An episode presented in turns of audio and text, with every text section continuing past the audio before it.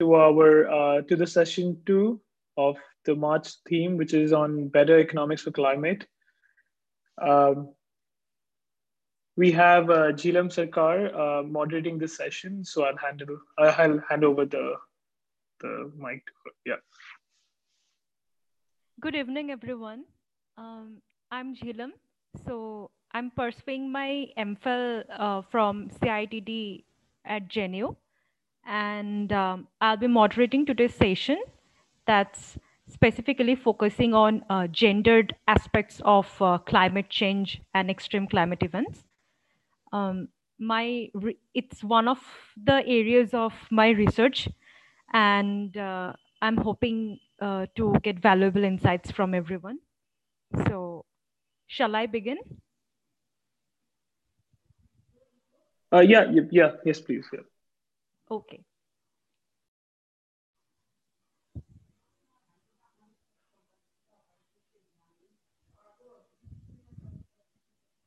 So, so exogenous shocks such as um, climate hazards affect men and women differently across our societies. And um, this uh, notion of this differently lies in the intersectionality of the socio-cultural conditions as well as the e economic institutions of different regions. Mm, if, as uh, evident from the readings, it is especially observable that in the less developing countries, specifically global south, that women are often responsible for activities including gathering fuels, collecting water, as, as well as producing food. With intensification of uh, extremes such as droughts, flash floods, such tasks are becoming more difficult as women constitute 70% of the poor population who are most vulnerable to such hazards. According to the CARE International Report 2020, women who are displaced due to climate shocks often have relatively less access to relief resources and their propensity to face gender-based violence increase.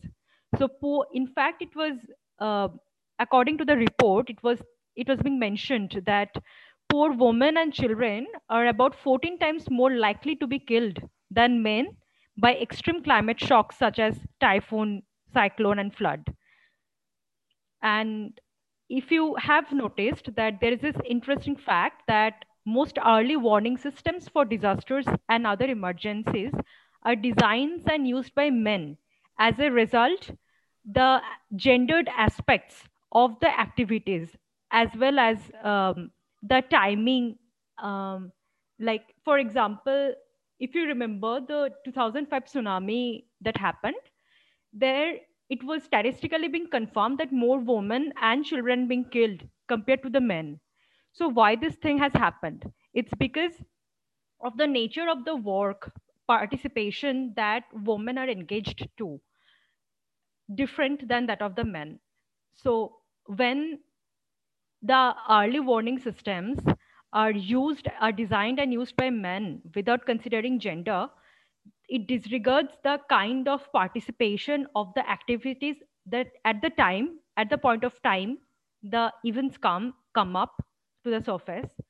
So naturally, even the physical um, physical impact is also gender differentiated.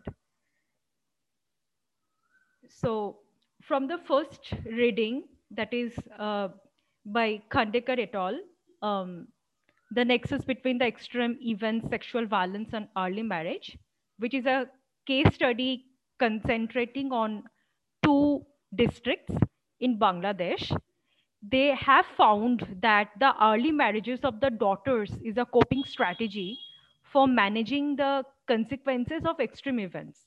So how how how the the social uh, aspects of the social notion of the early marriage and the economic comes up it's because firstly women being viewed not as a you know the member of the family but like they will get married they have to get married and they will be part of some other family where they will render their service their unpaid care service or the output of the work that they do even if it's it's accrued to some sort of return. So what the poor families or the households who are engaged in climate sensitive activities such as agriculture in the two districts uh, did is just to minimize the household expenses, they marry off their daughter. Then their household expense will be less because there will be less mouth to feed. As a result, uh, they tend to marry off their daughters. This is one hand reason, the economic reason. And the social factor that comes up is unmarried daughters are subject to sexual violence during a crisis, especially when they they have they are moved to the temporary shelters, um, which are unisex. Like there is not proper uh, different um, accommodations for men and women that will ensure the security of the woman um, from from different modes of um, um, abuse that occur. So naturally it's it, there's this there is this belief that if the woman comes under some sort of violence then that would harm the family's reputation as well as the daughter's reputation. So they tend to marry off their daughter early. So in a way that's said to be securing their future since marriage is considered to be a good prospect for women by um, by many like not even the poor households but also the relatively the well-off households in countries like Bangladesh, India, uh, broadly the global southern countries at large. So, and um, the other aspect that uh, comes up is that the migration part. So, this um, the climate induced migration and the resultant effect on the vulnerable population including poor women children. It's being lesser studied. Um, like even by the global south southern authors as well as the western uh, people belonging or the researchers belonging to the global north this aspect is being largely neglected.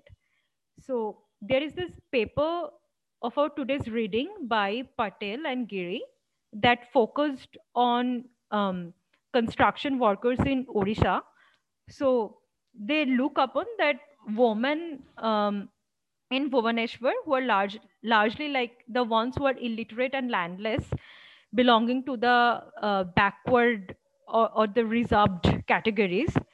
So they come up with an interesting finding that um, they the migration from the rural to urban or from the affected areas to a greater um, or lesser affected areas or more resilient areas that the migration is giving some sort of improving their financial status. And also they are doing some fo- focus on educating their children even the daughters. And their um, not only the socioeconomic or the financial status, but also their psychological, the self-confidence, some the strength of overcoming some sort of social barriers has been improved. However, this is just the one part of the story. In fact, on the other part, like the marginalization of such groups and vulnerabilities prevail because the migration does not necessarily imply that the woman is also migrating women migrates mainly because their husbands migrate. So it's a migration by the virtue of being married. Many times what happen is it's not possible for the uh, the bread earners or the male uh, how, uh, male um, male family member to shift along with their families.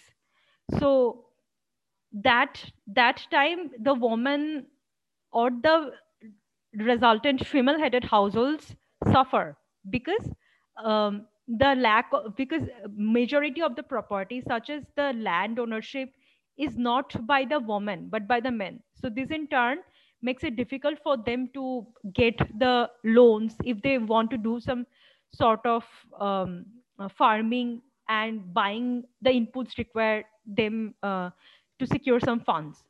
So according to the researchers, this uh, the fact that this this disproportionate um, effect on the female headed households, which appears partly, not partly, but mostly because the men went to the cities or the towns to uh, to get the earning slightly different from than depending on the climate sensitive areas uh, sectors such as agriculture that makes them more vulnerable.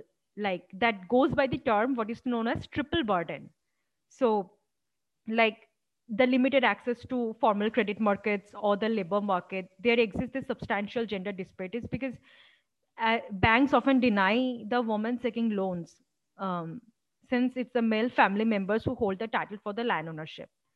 And also like then the female these headed households have the higher total dependency ratios. Because this woman have to spend a lot of time in taking care of the dependent family members such as the children and elderly which further makes it more difficult for them to leave the houses.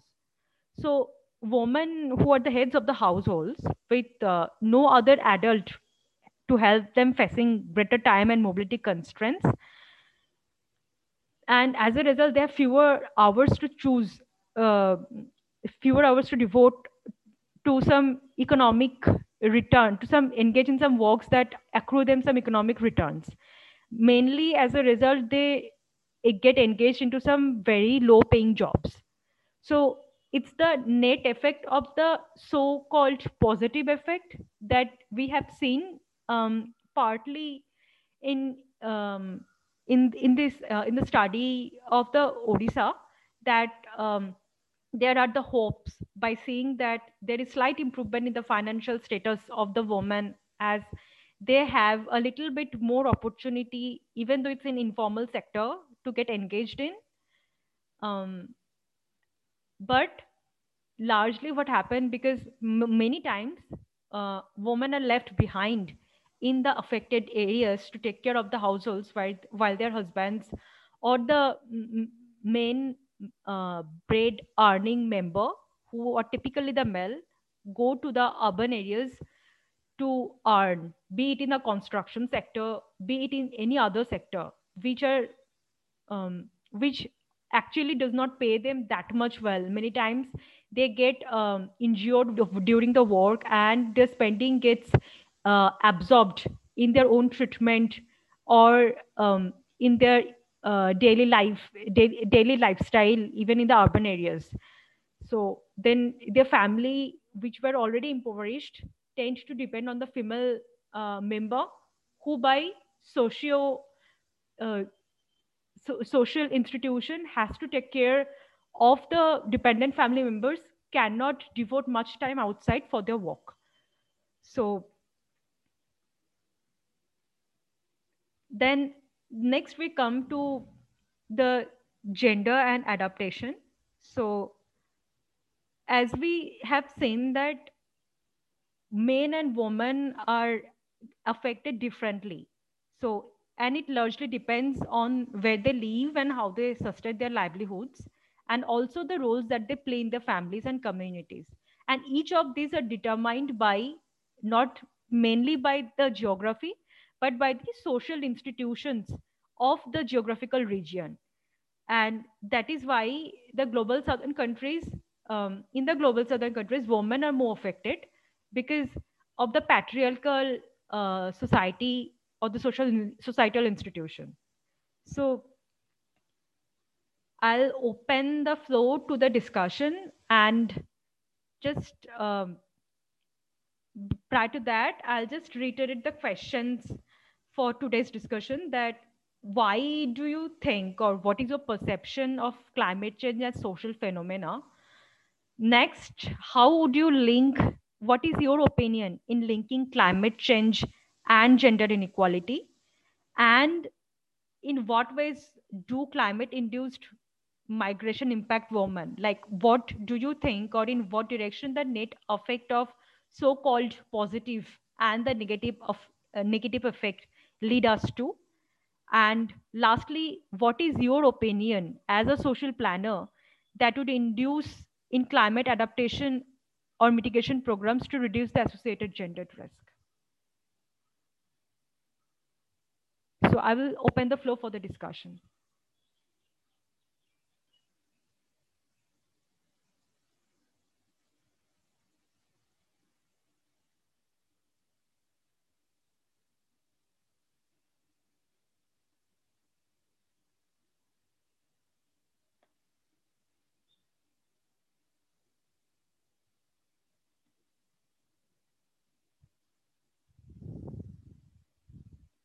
Any question?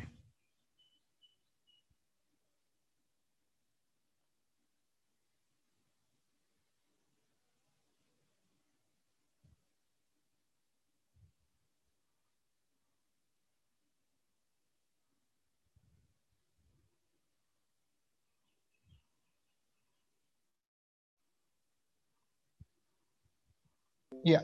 Uh, hello. Hi. Uh, hi, my name is Manav, and uh, actually, I was just trying to struggle with my mic, so it was not working. That's why it took take time to for me to ask question. So I was wondering, like, uh, actually, um, uh, like, what policymakers can, I mean, actually see, seeing the scenario of policymakers, especially in global South, like uh, it's highly uh, male centric uh, government you know like uh, alpha males are running the government and do, how, i mean how do you think like in this scenario they can bring the change like they can bring the paradigm and uh, they can make the policies which are more gender inclusive? Seeing the fact like uh, the scenario a political like especially like the political scenario in global south in India or in other countries? What, what do you think, like how we can, you know, move forward?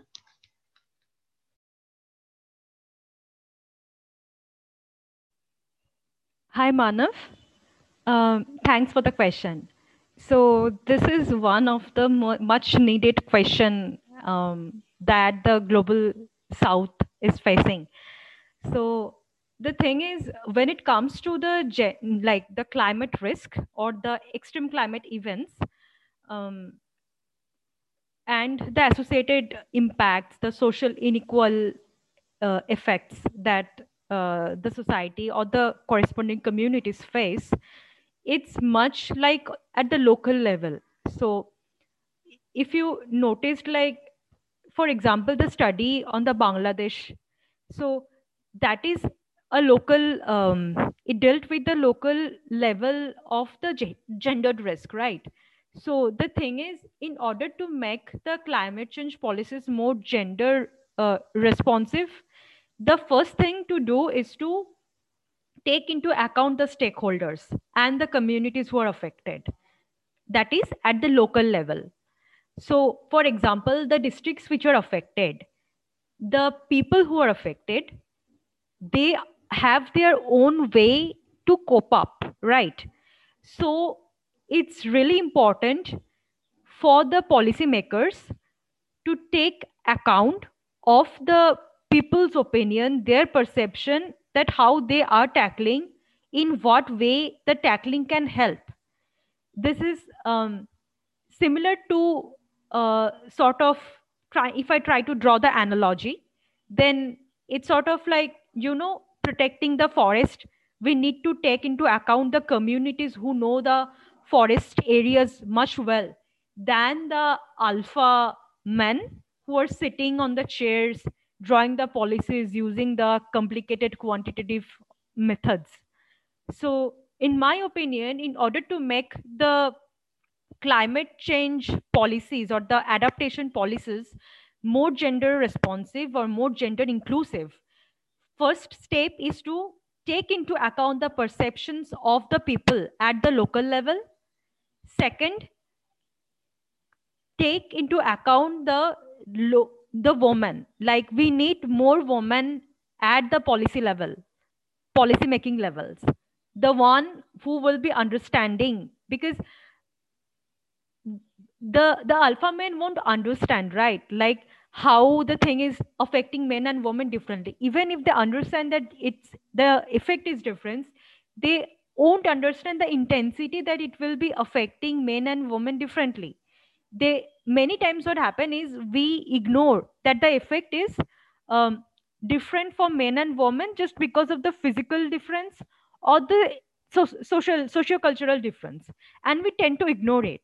But if we take into account the local communities and women who can voice those local communities then we can take the uh, adaptation policies more gender centric in fact in order to combat this gender inequality aspect of the climate change we need to use the instrument of the gendered aspect. Like we need to come and face the gender issues to tackle this gendered um, dis- uh, uh, disparity induced by these extreme climate events is that answer to your question manav yes okay Hi, so, Sheila. yes hi Yeah. Hi. So, um, talking like not just not a question, but a thought. Like, um, since I live on the coastal belt of Odisha and I've experienced cyclones or other natural calamities at a very closer and local level. So, one thing I really liked about the climate mitigation program here is that before any natural disaster that is supposed to happen, the government here asks prepares the self-help groups uh, of women at the local le- level of rural areas and they are trained for these disaster management so that they can go to those villages and assure those women for the safety for uh, those women and children. And also in that process they get a lot of women in their self-help groups post cyclone so because due to these calamities the agricultural land almost gets destroyed because of saline water. And it takes almost a year to restore the land's fertility. So that migration that occurs here it's the self-help groups of women that are strengthened enough to absorb a lot of women in them uh, into their groups so that they can seek for more employment opportunities. And also with respect to microcredit the state de- has a dedicated department to self-help groups. It, it actually became the first state to do that. So now self-help group right. women can access microcredit and also provide uh, banking services to any rural district of the uh, state. So i feel these are some of this like it just started happening 5 years back like preparing women to handle these disasters so that assure they can assure the other women suffering there. I think these are some of the things that can happen at the local level. Yes. and yeah and even kerala government took this like um, implemented the same thing as odisha government and even they saw a very good success rate of not just evacuation but also strengthening those women and children who have suffered in these natural disasters. Yes actually it, it should lead us to a better welfare uh, or like uh, the the damage is uh, much lesser.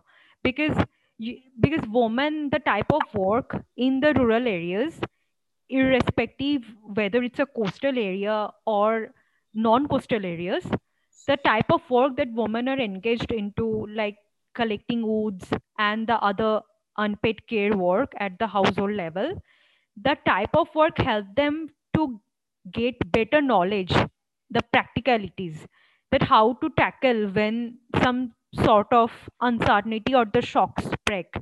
so as you said that the measures uh, adopted by the orissa government and the kerala government so that's to some to to a large extent we can say a milestone at the state level because the measures is being taken but this measure can should be taken at the deeper like uh, at a local level like as you said that the agricultural lands get in unfertile for a long period of time for about a year. It takes despite um, giving pre uh, uh, pre-event warnings and steps.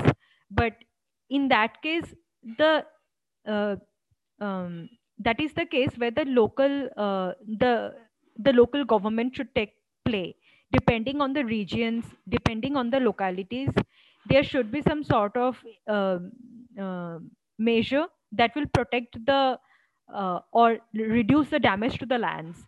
Some some technological some innovation or the sustainable technologies should come into force.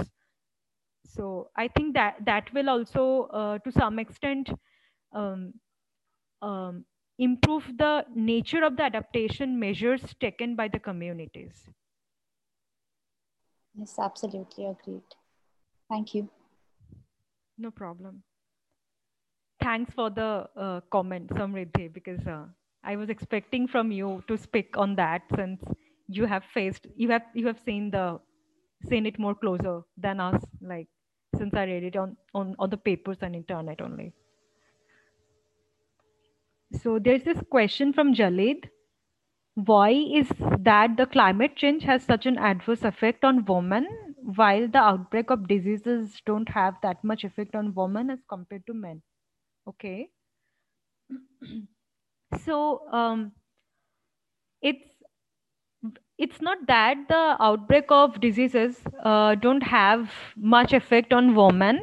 Um, for example, the recent or the ongoing pandemic, the zoonotic disease, this COVID nineteen, it we cannot say that it has affected women um, relatively lesser than that of the men, as we are quite aware that there are the rising rates of the domestic violence and uh, you know the increasing um, early marriages among the girls that is being taking places um, even in in india if i uh, if i focus my um, discussion on the geography so we cannot say that the outbreak of the diseases don't have that much effect on women as compared to men so, like whenever some sort of exogenous shocks, be it uh, any epidemic, pandemic, or extreme event, it affects the marginalized section, to be precise, the vulnerable section, which are women and children to be in particular,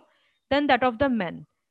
So, the reason why the climate has adverse effect on women is where the notion of the climate change as a social science arises. It's because of the its climate change affects women more adversely than that of the men not because of the gender itself. It's because of the intersectionality of the gender and um, the social institutions. For example the patriarchal uh, society that we are from which tends to exploit women more than that of the like tend to exploit women rather than giving them equal um, access to basic needs similar to their men. So that is the basic reason why climate change results in unequal effects, like disproportionately affect women more than that of the men. Because by the notion of our society, some certain tasks are borne by women, some tasks borne by men. So the nature of the task associated with women tends to affect women more um, adversely than that of the men whenever such adverse situation or the hazards come into effect. Jalid, I hope uh, I was able to answer the question.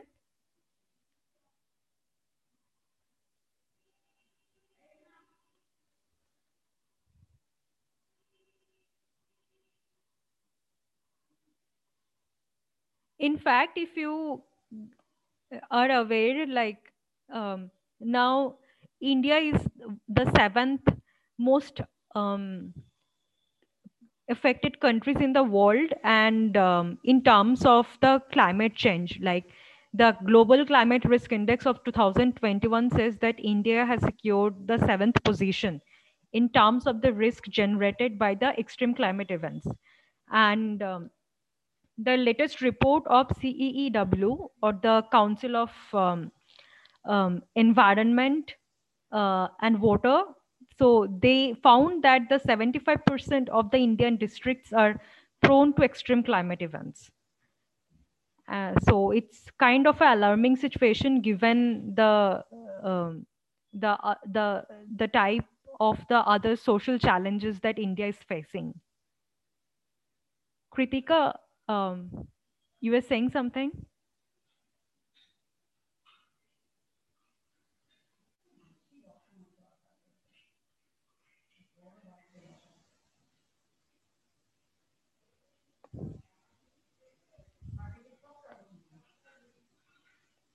Um,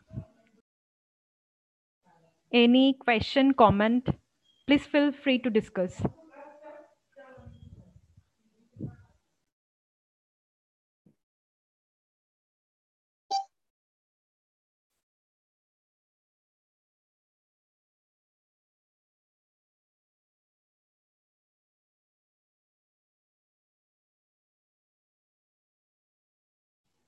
Yes, Manav, you're right. It's not, not the climate is not changing, it's us who are changing. Like it's because of us the climate is altering its behavior, right? So it's a it's a nice nice saying. Thanks.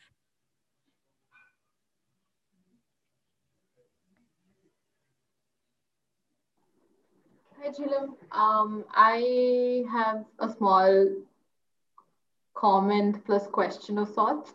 Um, I wanted to, so you you talked about agriculture, like briefly touched upon it a little bit, um, and I wanted to extend on that. I am currently working on the intersection of agriculture, climate change, and financial inclusion. Um, and from and focusing on India and other countries in Southeast Asia and Africa. And from what I have seen is that there's no, um, in terms of having products that help mitigate um, the, the harmful impacts of climate change, specifically catering to agriculture, are missing by and large, um, irrespective of gender. But then when gender comes into place, there's almost nothing. So, like Samriddhi talked about um, the SHG and the microfinance that's taking place. So that uh, does exist in some places, but something, but that is more expansive on climate change. But considering agriculture makes a large part of um, India and other developing countries, their uh, employment, their GDP, like livelihoods at large, there's not really anything that helps these people and financial help is quite important when we're talking about trying to because awareness is one thing but um, if you're telling a smallholder farmer that you know put a different type of irrigation this thing that can help mitigate or something that you do specific to climate change they need the money for it. Um, and that is by and large missing. So in your opinion like do you think there is something there is a gender lens that comes in here as well um, and is there something that can be done at a policy level or how it can be done that can focus specifically on, uh, say, women smallholder farmers or women run micro enterprises when it comes to agriculture, when it comes to agriculture trying to mitigate the uh, effects of climate change?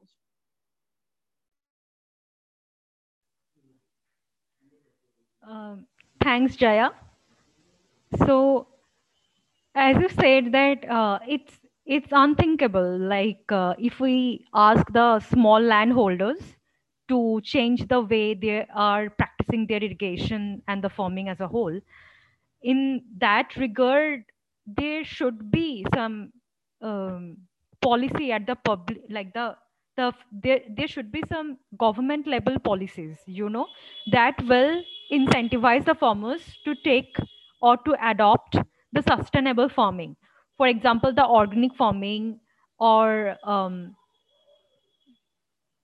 like uh, reducing the the as as we are all aware that the current level of the uh, the the current um, policies on the agriculture like subsidizing the water as well as subsidizing the the electricity so these sort of measures rather than going by these measures had we come up with some other measures like that will protect the farmers um, the, the protect their land from the extreme hazards or taking up say a low cost um, like low cost farming method that should be taken into mind um, in india for example i think so far i remember that in the northeastern part of india um, there there has been a little bit of uh, effort towards um, incorporating the organic farming. So, however, there were some loopholes in in in that um, um, in that method that um, they are not getting enough uh, the manures and the other inputs that they require for getting better yield. So there were these loopholes, but at large, to answer your question, firstly, I think that women-led um, micro enterprises should be encouraged because um, we need women as the uh, to come forward as they know like they have the better knowledge by virtue of the type of the work that they do to understand um, the needs and uh, they are therefore like um, managing the micro enterprises. So i believe that there should be this gendered aspect. Secondly for protecting the land or protecting the small landholders and the and their farm from the extreme events i believe that it's uh, it's it's not wise to ask them to just directly like to change you know change your style of farming.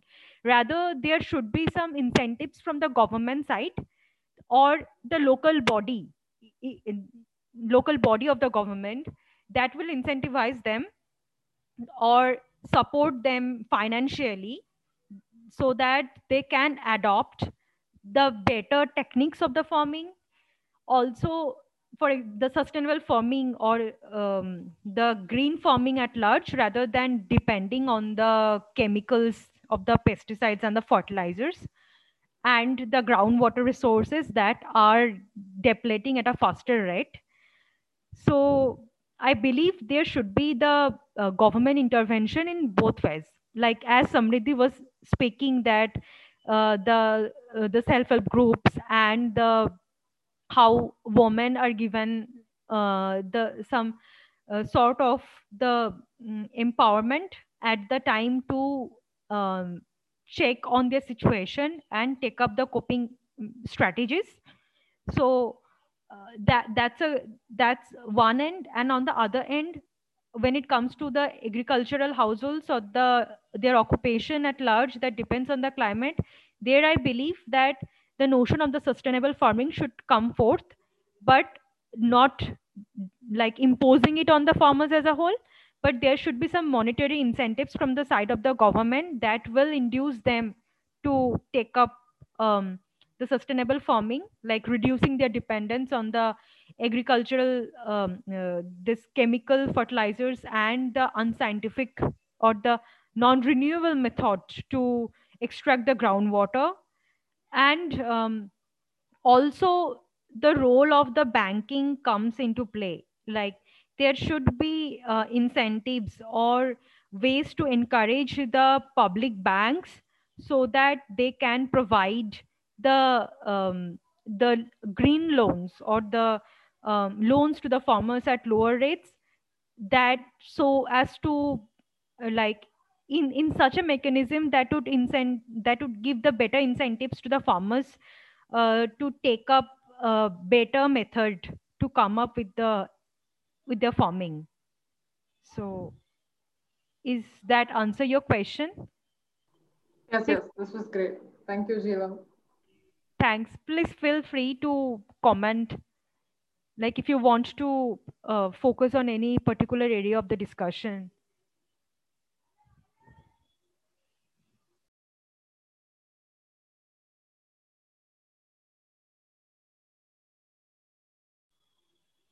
so like in the place where i belong to it's uh, near the border of bangladesh in west bengal so recently, like there are the problems of the um, water scarcity that is occurring at a very faster rate. Like there are the evidences in the nearby villages where the woman has to um, walk at larger distances, giving more time to collect the water. And because the schools are shut down, so the girls like instead of going to the schools, like especially the class 9 and class 10 students, for whom the government schools have opened up in the rural areas uh, as well. So like they are not coming to schools and all sorts of the things because they have to spend larger time in um, um, like helping their mothers and uh, the farming activities. So that's we can also call it as an instance of the uh, adverse effect of the climate change. Not climate change, to be precise, as uh, Jalid has commented. It's because the way we are changing, um, like making it difficult for the nature to sustain. So if you come across with any such instances, please feel free to speak.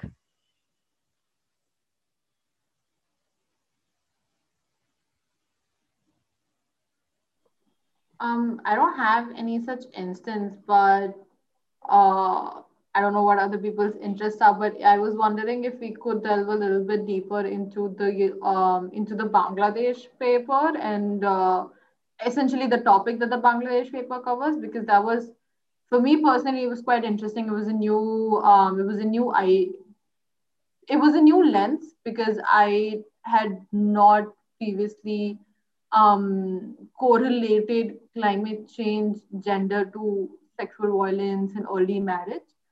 So, if you would have any more uh, such uh, instances or more papers or examples and uh, delving a little bit into the reasons of such, that would be interesting. Okay, thanks. Yeah, actually, uh, the the paper on the Bangladesh actually it, it worked as a reference for my research work so the paper as it goes like this early marriage and um, extreme climate events. So this paper is specifically focusing on the two uh, climate um, um, like two districts that are largely uh, vulnerable to the extreme climate events cyclones and flood to be precise. And it's interesting like um, if you uh, see like uh, is the paper open in front of you? Jhilam, I can uh, enable you to share the screen if you want yeah. to. Okay, okay, great. Yeah, just a second. Yes, now you can share the screen. Okay, thanks.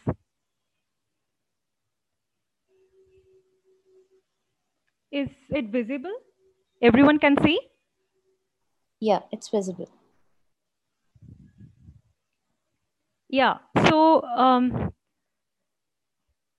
I hope it's, yeah. So as as we uh, like as the paper said that the uh, basis of the paper was that the extreme events and the sexual violence and this together results for the households to marry off the marry off the girl at early ages for securing their future as well as reducing the economic burden in the families. So here, the, the literature review of the paper has also pointed out that the girls are frequently threatened with sexual violence in the shelters. And the situation is similar in the refugee camps where long distances to the washrooms and the deficient closing mechanisms on tents pose a threat to women's safety and security. So the this was one part. So we may say that um, uh, that it's because uh, of the patriarchal notion of our society that is compelling such um, such sort of sexual violence to be happening with the woman. And it's mainly because the households head are specifically men who tend to like um, not think the perspective of the girls and let them get married off but the thing is the early marriage is we cannot say that it's exactly the result or the outcome of the extreme climate events. Rather it's the intersectionality of the social uh, phenomenon the way the society view women that is being induced by the occurrence of the extreme events.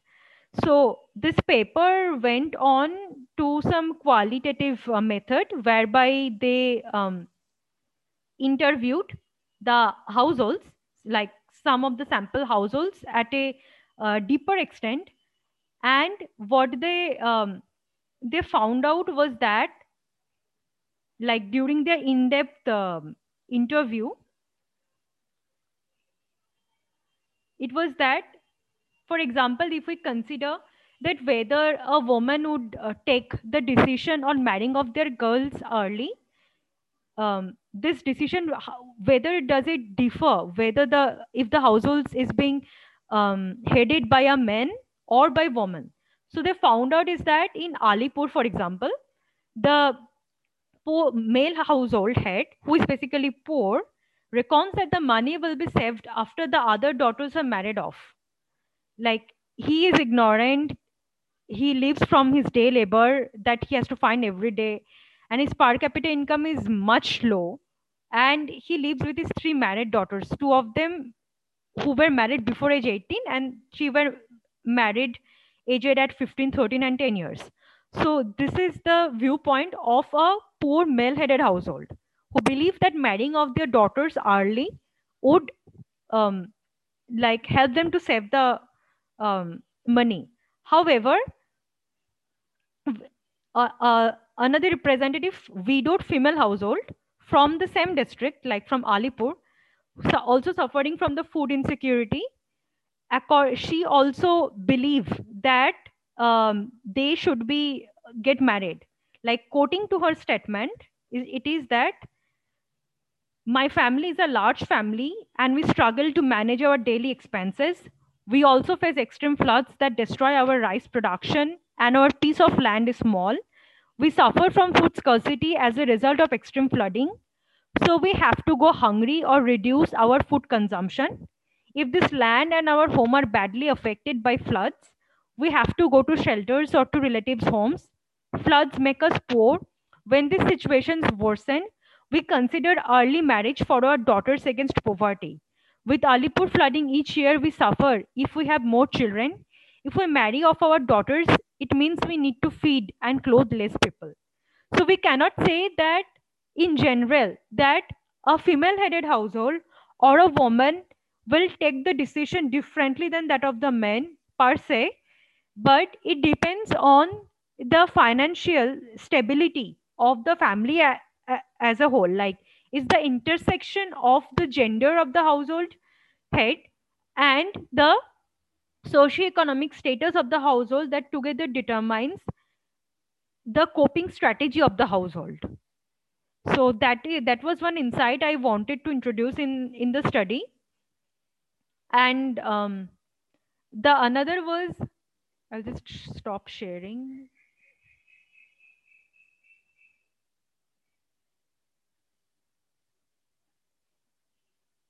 um okay stop share is here okay so here I wanted to break into insight uh, some cases or some examples from India.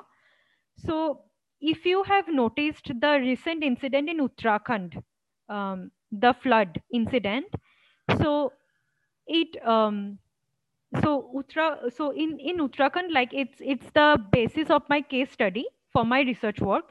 So what we found out is that uh, from the NFHS survey data, that the child or not the child marriage, the early marriages is explicitly high in in Uttarakhand. And honestly, like in the rural areas, the estimates were also showing that the extreme weather events or the extreme precipitations is are one of the factors, one of the most significant, like the statistical significant factor that drives the early marriage among women. Unlike in the urban areas where the socio socioeconomic uh, factors was the main driving force. So if you um, the the report like this is just one instance that i wanted to bring upon that it's not because in bangladesh but the thing is there are the studies in the bangladesh more more studies has been conducted in bangladesh that has been focused on the sexual violence due to the extreme events and uh, the early marriages. But there there are the instances even in india uh, where um, the uh, the gender inequality or the uh, sexual violence um, not explicitly being shown, but the notion of the child or the early marriages, preferably among women compared to men, is also quite large, quite high in the areas where um, this extreme events are uh, extreme climate events are um, um, more frequent even there was this uh, like uh, instance from it's it's a bit uh, um, older instance, but uh, in 2008, the Koshi flood in Bihar. So there was this another study uh, being conducted.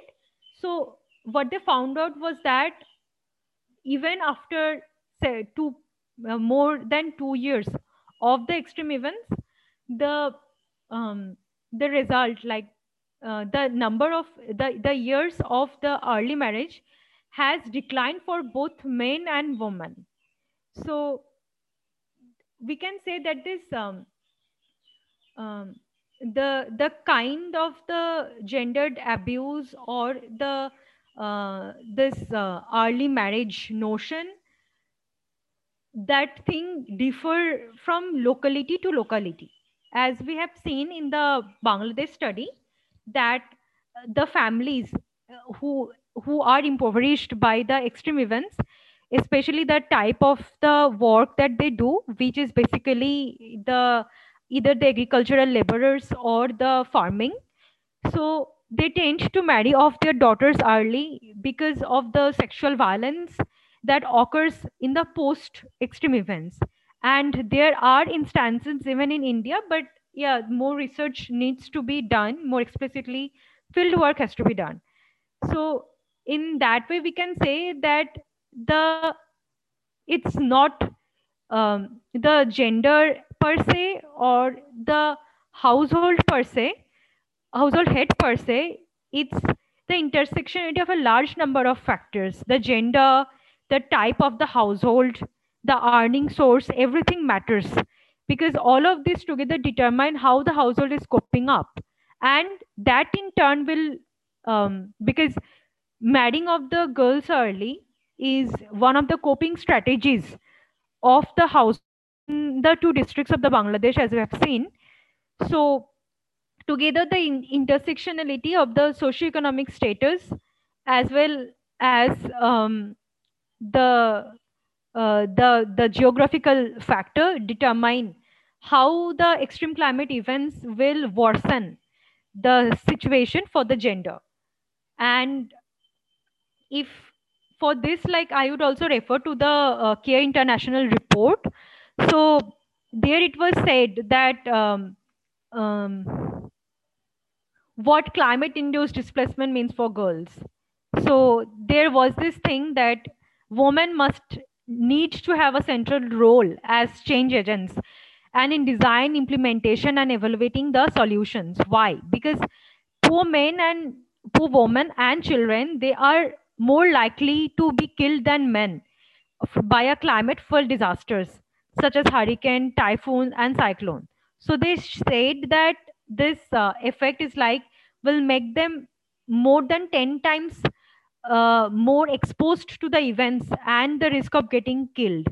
So it's basically um, the large number of the cultural social economic and geographical factors that is actually making women and children worse off. So they also pointed out in respect to bangladesh that women and adults even in the urban parts were found to be particularly sensitive to the health impacts from water logging and deteriorating water quality as a consequence of heavy rains. And hence they face particular challenges from being dependent on assistance from their male partners. So this once again brings us, to the instance of the um, like the empowering of the woman. Because they generally depend on the male partners uh, and they don't have their own security. The socioeconomic security the financial security many of them lack it so that also make them more vulnerable to the social uh, effects of the uh, the extreme climate event. In fact, there is this another example that uh, the Care International report has said was um, in Madagascar that, uh, that there was a storm hit in the northwestern part of Madagascar that affected 126,000 people and uh, damaged 15,000 houses. So many national roads were damaged and uh, the thousands of rice and crop fields so while many of those displaced were able to return homes, the poor families who could not afford to rebuild their damaged houses were unable to return. And these poor households or the poor families belong to the communities who were largely patriarchal. So I'm not saying that it's the patriarchal households who will be affected directly more, but because men are the power holders and women have almost no prerogative neither in terms of the decision making nor in the use of the resources within the households so they cannot raise their voices despite having the capability of making a better decision. So naturally they tend to get affected indirectly more by the occurrence of the extreme events. And um, so this like um, there was uh, another uh, example like in the uh, flood prone Kurigram district of the Bangladesh that there it said that the majority like this this instance is in in perspective of the migration the climate induced migration that majority of the migrants were male as much as 97% yet women and children bear most of the social costs of migration. So why does this happen? It's because women and children are often assumed the responsibility for cultivation of the family land. They work as the casual laborers in the absence of the men who migrated to the urban areas so as to provide better for their families. But that in turn leave the women and the children behind and they the type of the work that they take into many times in the absence of the uh, their husbands women also face the brunt of the sexual violence or some sort of the abusement during their work in the agricultural fields or the, the brick kilns that come at par. So the we can say that the additional byproduct of the male migrants is that the adolescent girls of the family as well as the young wives face sexual violence, uh, which also leads to the social stigma and induces or reinforces the early marriages among women. Similarly, uh, there was another instance in the northern Mali where they found that the male dominated migration has a strategy to deal with more frequent and unpredictable droughts. So far, like the examples that I was given was focused mainly on the flood aspects, but this one that um, like throws a light on the drought aspects that women are left behind to cope with changing climate, increasing their vulnerability by adding to their higher workload. So the studies also like focusing on Nepal, Ecuador, Peru, Kenya, Uganda, and Ethiopia that men cope with climate change by migrating, but women who have the fewer assets as well as the empowerment or the ownership and more family responsibilities are less likely to be able to move, leaving them more exposed to the climate impacts as they are being more exposed to the climate impacts, it increases their exposure to the associated violence in the camps or the shelters where they are displaced after the occurrence of the extreme events. So we can say that both um, this displacement and migration can be particularly dangerous for women and younger children, especially girls per se, because they are at greater risk of facing the post event traumatic violence and also like they are susceptible to human trafficking and the other heinous forms of the exploitation that it entails. So any comment on this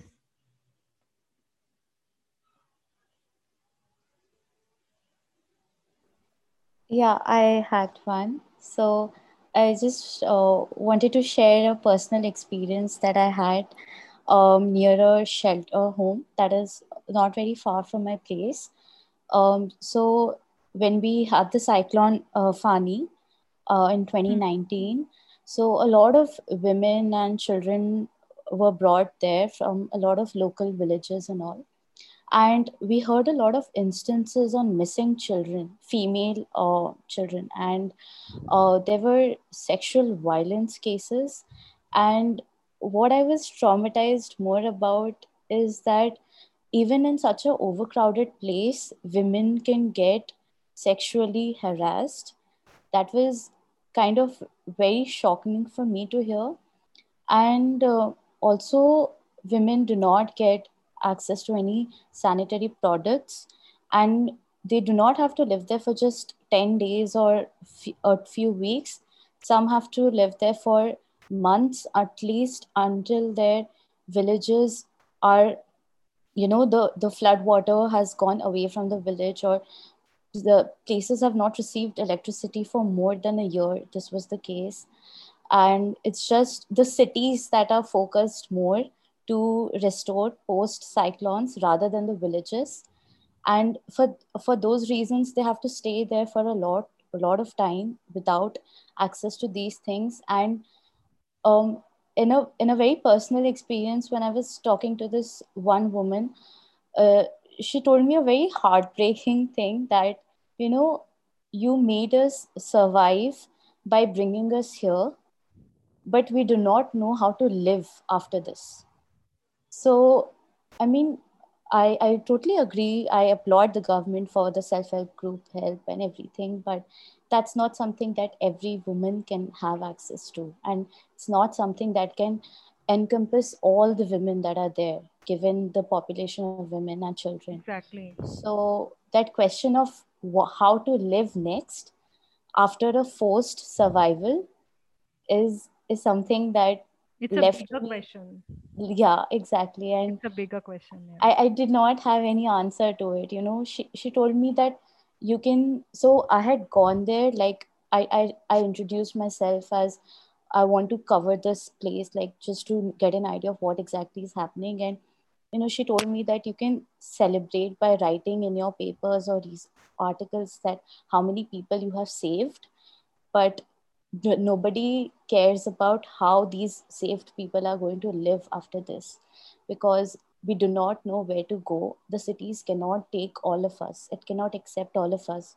Even though you know some migrate for construction work and all but it's not open for everybody. So and you know she was like there was a point when i had dreams for my children to at least study and not work on the fields like me and my husband do. But right now I do not think that my daughter and my son can do the same because my daughter needs to stay back home to take care of the house. My son needs to come with me to work and they drop out of school. You so, know, so it's like the the tummy comes forward. Yeah, exactly. The the the brain, like the head is is positioned it, a little little back in terms of our physical. So the the food comes first, the exactly. education comes the second like yeah. the immediate need has to be satisfied. Like every one of us like we need to take care of their daily needs right? So to them the education is some sort of a distant long run event especially like at the times of the crisis. And that is where we can say that it's true that the cities cannot take everyone. Even if it does it will not reduce their adverse condition. The the state of the living conditions will worse off. But the thing is there should be the local intervention that has to come forward and in this respect. Mm-hmm. like and also the woman's empowerment needs to be stressed upon. So while we can say the self-help groups and the other measures we cannot like ask them to cover a lot because the population itself is so so much. Like the population density is quite high. But yeah a proper disseminating of the schemes a more deeper focus on the communities is what is desirable. However like as a policymakers if we look at the um, overall or to prevent such adverse effects we need to focus on the woman empowerment because that is the one that will transform the structures and the systems and the gender inequality but um, like in the medium term the girls getting exposed to violence to human trafficking that is incentivizing the families to marry off the girls earlier. So for this we need the local level government intervention. Like there cannot be any other substitutes right? Like even if i say that we need women's empowerment and everything but that is not going to tackle the extreme event or the flood that is suddenly happening tomorrow and afterward. However, we need to change the structure the way the work is being societally divided between the men and women. We need to keep on striving and emphasizing the idea of increasing the woman's empowerment. Like women's empowerment has to be stressed through the gender lens like the lens of the poor woman. Their voice has to be come at the fo- focus. Like you know we do research right? We write papers we do research we try to publicize the results so as to bring the notice of the policymakers the alpha men who are sitting on the chairs. But what the research has to do is to bring more into the notice of the stakeholders bring more the voice of the communities. Something that will improve their make them more aware make their make them more resilient. The policy has to focus as well as the research. Like it should not be a bunch of the students conducting their studies using the secondary data but the bunch of students going into the field interacting with the people the communities who are suffering and coming up with a joint effective policies that can be enforced. Obviously for that the local government body should also play an active role but that is a different story right? So if we come at the policy level to the long term perspective for the prevention perspective there has to be some intervention that will prevent this short term adversities and make education the ration the food more accessible to the people not making them that the education is a far-fetched dreams. It's mm, it's it's something that has to be the dream but we need to focus on our more nearer needs the food. That shouldn't be the case. Like they shouldn't have they shouldn't face the trade-off. That is where i think the empowering the mothers and the girls who are left behind has to be the foreplay of the policies as well. So like like in the struggles the woman has to strive to you know sort of balance the practical daily and the individual achievements with the strategic and collective and the long term work to challenge the biased social rules and the institutional factors. So like as the the the care international defining that woman's empowerment is the sum total of the changes needed for a woman to realize her full human rights, the interplay of the changes, the agency, her own aspirations and capabilities, and the structure, the environment the conditions, her choices, and the relations. So I think that this power relations and the degree that she can negotiate her path that will also determine the individual level of course it's easier to say than being done but i think with some proper effective interventions from the local government body, local body of the self-help groups, that is not through the finance, but also the social aspects, some sort of incentives-based approaches that will enable them to, you know, to focus on the education, the health of the girls who are left behind. I think some sort of this mixed approaches can improve their bargaining power within and outside the households and also reduce the consequent gendered uh, violence induced by the extreme events that is being occurring. So any take on this?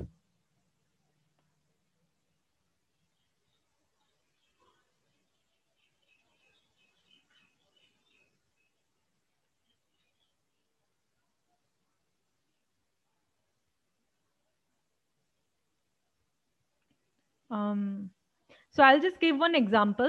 Um, I'll just share the screen for this once. Okay, so there was this comment. Yeah.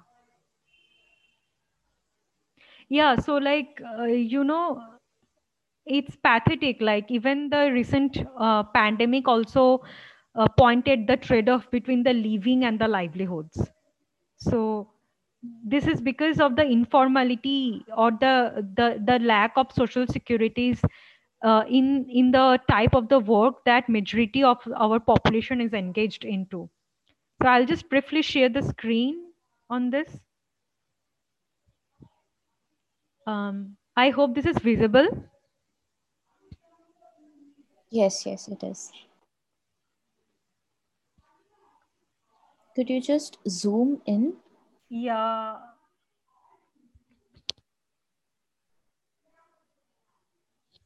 Is it visible now? Yeah, much better. Yeah, so as being here is that uh, in India, in the Jashpur district of Chhattisgarh and Buldhana district of Maharashtra, so the Care International has been working with 4,500 marginalized tribal women from 50 villages. So these women are highly dependent on rain-fed agricultural, particularly paddy, and face many challenges due to climate change, including water stress, erratic rainfalls, deterioration of the soil quality, and fertility. In fact, if you have noticed the recent Time Use Survey report of India in 2019, that around 44% to 50% of the women spent larger hour of their daily unpaid domestic work in fetching water and the household agricultural farms. So even though they are not the direct owners of the land or direct um, acknowledge themselves as being the farmers, but they spend most of the times in the climate sensitive sectors for their livelihood or supporting their families. So what they found out is the as a result of the supporting these women, the families and the communities by setting up and strengthening the self-help groups to help them gain self-confidence and financial skills, they found out that after the seven years of the project that women are now better able to plan their agricultural activities because they are engaged in participatory scenario planning. So this participatory scenario planning is what needs to be focused upon because before the rainy season starts and as soon as the climate seasonal climate forecast is being made, women and their level uh, their communities including the traditional forecasters meet the local authorities to create an action plan for the rainy season then twice a week, weather information that is received from the local agricultural university is shared through village information boards and message to cell phones. So with this climate information at hand, the women and their families can properly plan their agricultural activities. In fact, in some selected uh, villages, these mini weather stations set up by the Care Walk in collaboration with the meteorological department and are being monitored by women to provide farmers with locally accurate weather data on a daily basis. So this is, we can say that one instance, um, the way the, uh, the extent of the adverse effect on the climate sensitive uh, households mm, to be dealt with. Besides, like as they go on that training women on agricultural techniques by conducting farmer field schools, empowering women by promoting their active participations in the local governance organizations, facilitating their access to inputs, markets, and services, generating supporting relations within the communities and households. All this together will lead us to the desirable, some some desirable results. So one one point to note there is the self-help groups and this part is we need to bring the bargaining power or the decision making power like the planned uh, planning of the scenario so that requires proper disseminating the information regarding the weather the daily weather um, like the on onset of some sort of uh, extreme shocks the pre warnings that should be reached through the proper channel then the decisions taking the woman at the foreplay that there should be like the sequential steps has to be done in a proper channel. Like as samriddhi was telling that in kerala and orissa so there are the self-help groups. The government is um, um, trying to sort of uh, uh, making more resilient. But i think if the way it can be done by bringing the communities um, more aware about the situation um, discussion like the focus group sort of a thing so that they can plan it well in advance. And of course the um, like um, that will reduce the adverse effect and along with that I think the incentives that uh, will um, induce um, like technological innovations like the, that will encourage sustainable farming on one hand and reduce the um, damage on the fields that is being done.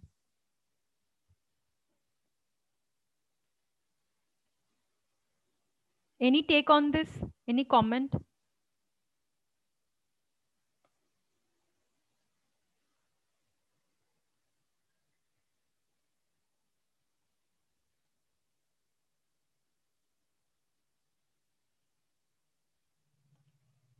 Yeah, I think uh, I also agree on this point that rather than on the empirical analysis or the quantitative uh, sort of uh, uh, methods that we incorporate traditionally in our studies, I think more of the narratives, such as the instance being done in the Bangladesh paper, um, that should come into foreplay because that is also one of the instances in which we can bring the communities, help them raising their voices, through our research and that can enable us to reach more of the practical policy recommendations.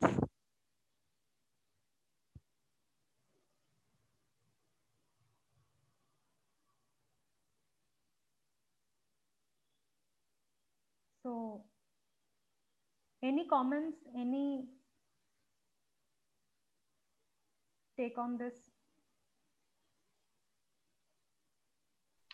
Uh, maybe I can say something uh, regarding uh, on the first paper that you mentioned, like uh, uh, providing subsidy and providing incentives could be the solution for for farmers, you know, to improvise their livelihood. Actually, I found it like many studies, like very interesting facts, like uh, like uh, providing too much subsidy has a negative ecological impact in a sense.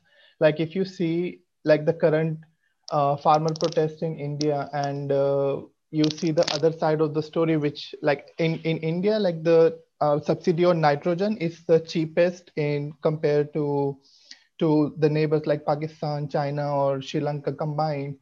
And at the same time if you see uh, government gave too much subsidy on nitrogen and farmers ended up using really too much uh, nitrogen which actually deteriorated the quality of the soil. So i'm not saying that uh, we shouldn't give subsidy. Subsidy is like i think farmers is like they deserve the most that they need subsidy but at the same time we also need a monitoring tool or uh, monitoring mechanism that you know we can't take things for granted like we can't take if, if there is a free water on subs, uh, like subsidy on water we can't just take water for granted because uh, that's what I, I found it like uh, many uh, studies on this and they were saying that subsidy is good but there should be a limit on it or yeah. there should be a monitoring mechanism so that you know people at least aware of the i can say like ethical behavior that this is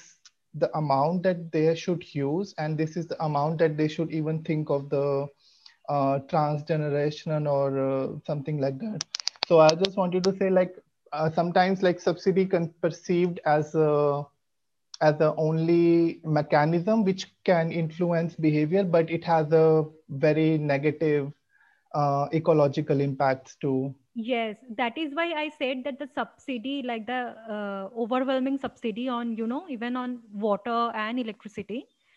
So that should not be encouraged. Like the the resources on which the subsidy is being provided that should also be monitored.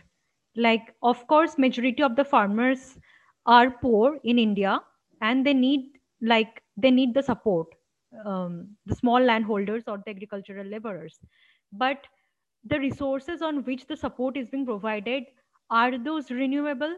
And what can be the plausible effects? Like there should be some cost benefit analysis. By cost benefit analysis i'm not speaking on the monetary tool but also like on the sustained tools as well. I agree to you on this point yeah. And um, in fact like uh, because of this kind of subsidies and also like lack of proper knowledge about how and to what extent those uh, you know those chemical fertilizers to be applied. The the result is as you said that uh, the soil quality has been deteriorating yields are falling. So what requires is the proper dissemination of the information about the usage uh, like training the farmers at first secondly the resources on which the subsidies is being provided that should also be carefully monitored. Like is it going to raise the cost in the long run or are we heading towards a better future? So so i think just to wrap up um, on today's discussion um, the gender and um, climate change so any comments like any um, point that any any of you would like to emphasize or so Yeah, yes, I had a small point. Like, I feel that development focus is quite skewed. That is more infrastructure spending on cities, which is definitely important. But in that vein, it's the villages that are left out. Also, so I feel that those huts and all where people actually live, those are the people that get displaced during these cyclones or natural disasters. So, how we have the vertical integration of slums in the cities we could have something of that sort similar in the rural areas and also more training opportunities to tap the potential to tap the skills of those people so that also not majority of them rely on agriculture so that they can shift to other occupational opportunities uh, and i think this pre-strengthening of the people and the areas that they live in can somewhere mitigate the disastrous impact that they suffer from after these disasters that happen. So I feel that skewed focus needs to be exactly. reflected upon. And is so that, that is yeah. where i that is where i think sorry to interrupt. No, that is no, where i think the local in local government body intervention is important Yeah, like the effective intervention. Exactly. Yeah, and uh, the role of the woman in the decision making that has to be emphasized the sequential planning and different forms of occupations has to be unraveled yeah, in the rural areas so that there has to be some sort of alternative to the climate dependent uh, occupations yeah. and mm, like overburdening the cities with the greater population Yes, absolutely agreed on this. Yeah, and like empowering the woman like encouraging the woman at forefront yeah.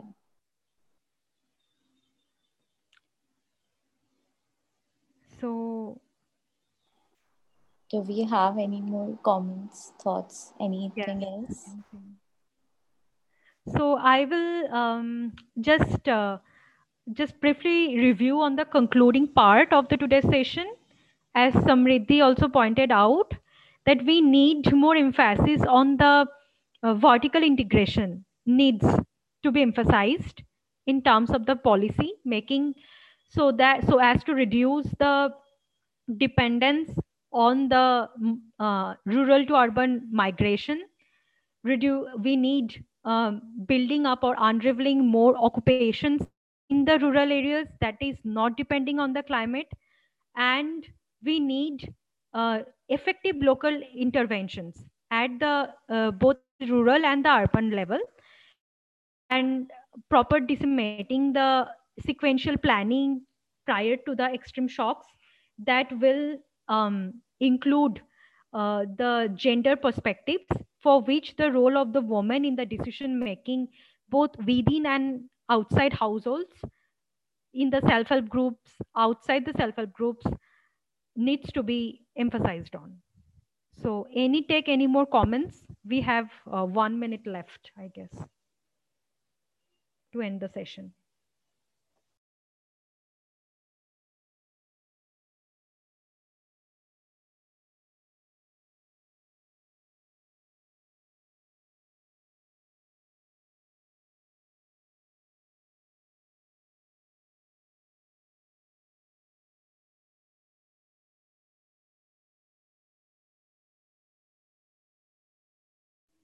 And also uh, to reiterate one point, to make the policy more uh, and the research on the climate and gender to reach the communities.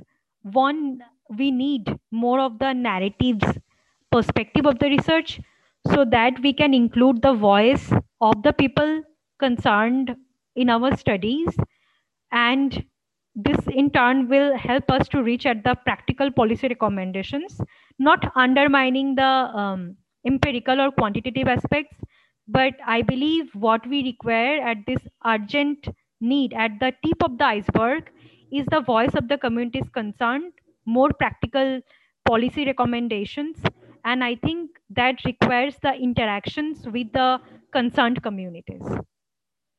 Of course the woman in particular. Thanks